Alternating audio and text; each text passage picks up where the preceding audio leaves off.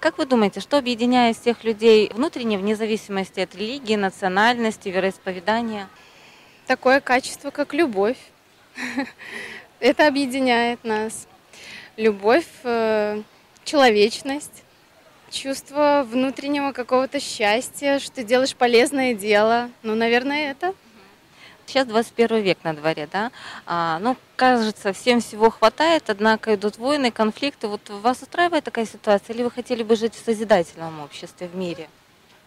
Пускай люди просто станут добрее, мудрее и подумают о своих детках. Наверное, это самое важное. Вы хотели бы жить в созидательном обществе? Конечно, и вот, вот что, по-вашему, это такое? Чтобы созидать, нужно давать какую-то пользу нужно приносить пользу людям, нужно работать на полезной профессии.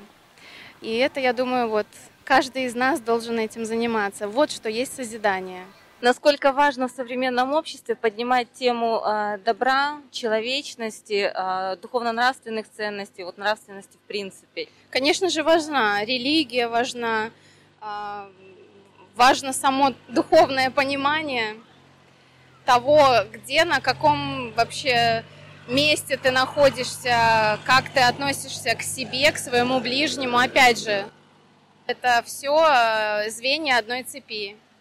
Лучше, конечно, делать так, чтобы в себе открывать стремление прийти к хорошему итогу. То есть э, человек должен осознавать, что он делает, кто он, как он делает, как он относится к своему ближнему, к своим деткам, как он даже разговаривает. Это очень важно. А, и что бы вы пожелали людям мира, Земли? Мира, людям мира, мира и добра.